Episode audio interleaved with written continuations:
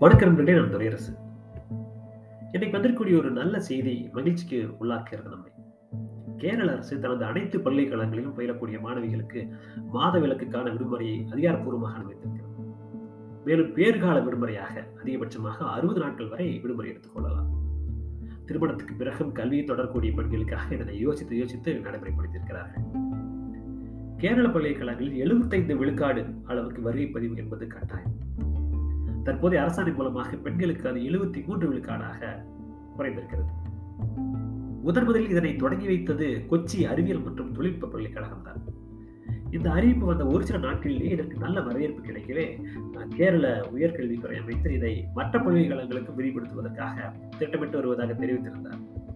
அண்மையில் மகாத்மா காந்தி பல்கலைக்கழகம் இதற்கான முன்னெடுப்பை செய்திருந்தது.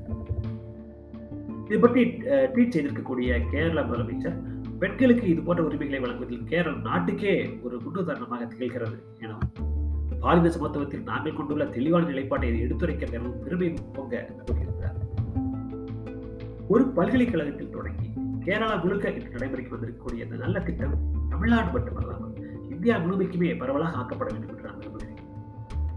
ஆங்கிலத்தில் எப்பதி என்று ஒரு சொல் உண்டு. அதாவது நம்மையும் மற்றவருடைய இடத்தில் வைத்து பார்ப்பது என்பதன் பொருள். அந்த உணர்வுமிக்க ஒரு பெண் அரசியல்வாதி எதன் பின்னணியில் இருப்பது என்னை மிகவும் கவர்கிறது அவர் முனிவர் ஆர் இவர் உயர்கல்வித்துறைக்கு மட்டும் அமைச்சர் அல்ல மாறாக சமூக நீதித்துறைக்கும் இவர்தான் அமைச்சர். எந்த பதவியில் யாரை அமர்த்தினால் சரியாக இருக்குமோ அதை உணர்ந்து கேரள அரசு அவரை இந்த பதவிக்கு அமர்த்தியிருக்கிறது. இறைஞ்சலக்கூடா சட்டமன்ற உறுப்பினரான முனிவர் பிந்து எளிதில் இந்த இடத்தை அடைந்துவிடவில்லை. இவர் திருச்சியூரில் உள்ள ஸ்ரீ கேரள வர்மா கல்லூரியில் துணை முதல்வராக பணியாற்றி அனுபவம் கொண்டவர். இந்திய மாணவர் சங்கத்தில் புடம்போட்டு தன்னை மெருகேற்றிக் கொண்டவர்.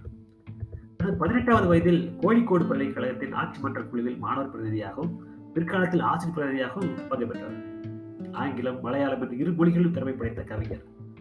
புனித ஜோசப் கல்லூரியில் எம்ஏ ஆங்கில இலக்கியம் படித்த பின்னர் புதுடெல்லியில் உள்ள ஜவஹர்லால் நேரு பல்கலைக்கழகத்தில் மார்சி அறிவியலில் எஃபில் படித்திருக்கிறார். புகழ்பெற்ற பெண் எழுத்தாளரான ஏஞ்சலா கார்டரின் புனைவு எழுத்துக்களை மையமாக கொண்டு ஆணாதிக்கம் குறித்த ஆய்வை மேற்கொண்டு முனைவர் பட்டத்தை கோழிக்கோடு பல்கலைக்கழகத்தில் பெற்றவர் இவர். இரண்டு முறை திருச்சூர் மாநகராட்சியின் உறுப்பினராகவும் அந்த மாநகராட்சியின் முதல் பெண் மேயராகவும் பணியாற்றியிருக்கிறார். அத்தோடு இல்லாமல் கேரள உயர்கல்வி கவுன்சிலின் உறுப்பினராகவும் இயங்கியிருக்கிறார் வெறும் படிப்பு மட்டுமே சமூக மாற்றத்தை கொண்டு வந்து விடாது. மாறாக களத்தில் இறங்கி பணியாற்றுவதுதான் தேவையானது. அதை உணர்ந்து களப்பணியாற்றி அகில இந்திய ஜனநாயக மகன் சட்டத்தின் மத்திய செயல் கமிட்டி உறுப்பினர் வரை உயர்ந்தவர் தான் இந்த சமூக மாற்றத்துக்கான போரில் கலைதான் பிரதானமான ஆயுதம். அதையே மீண்டும் வைப்பித்திருக்கிறார். ஆம் அவர் ஒரு பரதநாட்டிய கலைஞர். கலாநிலையம் ராகவன் என்பவரிடம் பதிமூன்று ஆண்டுகள் முறையாக கதகளி கற்றுக்கொண்ட மாணவி இவர்.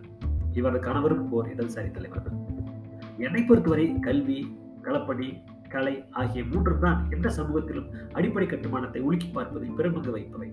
அத்தகைய தளபதிகளை பினராயி அரசு தேர்ந்தெடுத்து வாய்ப்பு கொடுத்திருப்பதால் தான் சமூக பார்வையிலும் பெண்ணிய பார்வையிலும் உழைக்கும் மக்களின் பார்வையிலும் பார்க்கக்கூடிய முனைவர் பிந்து போன்றோர் தேசத்தையே திரும்பி பார்க்க செய்திருக்கிறார்கள்.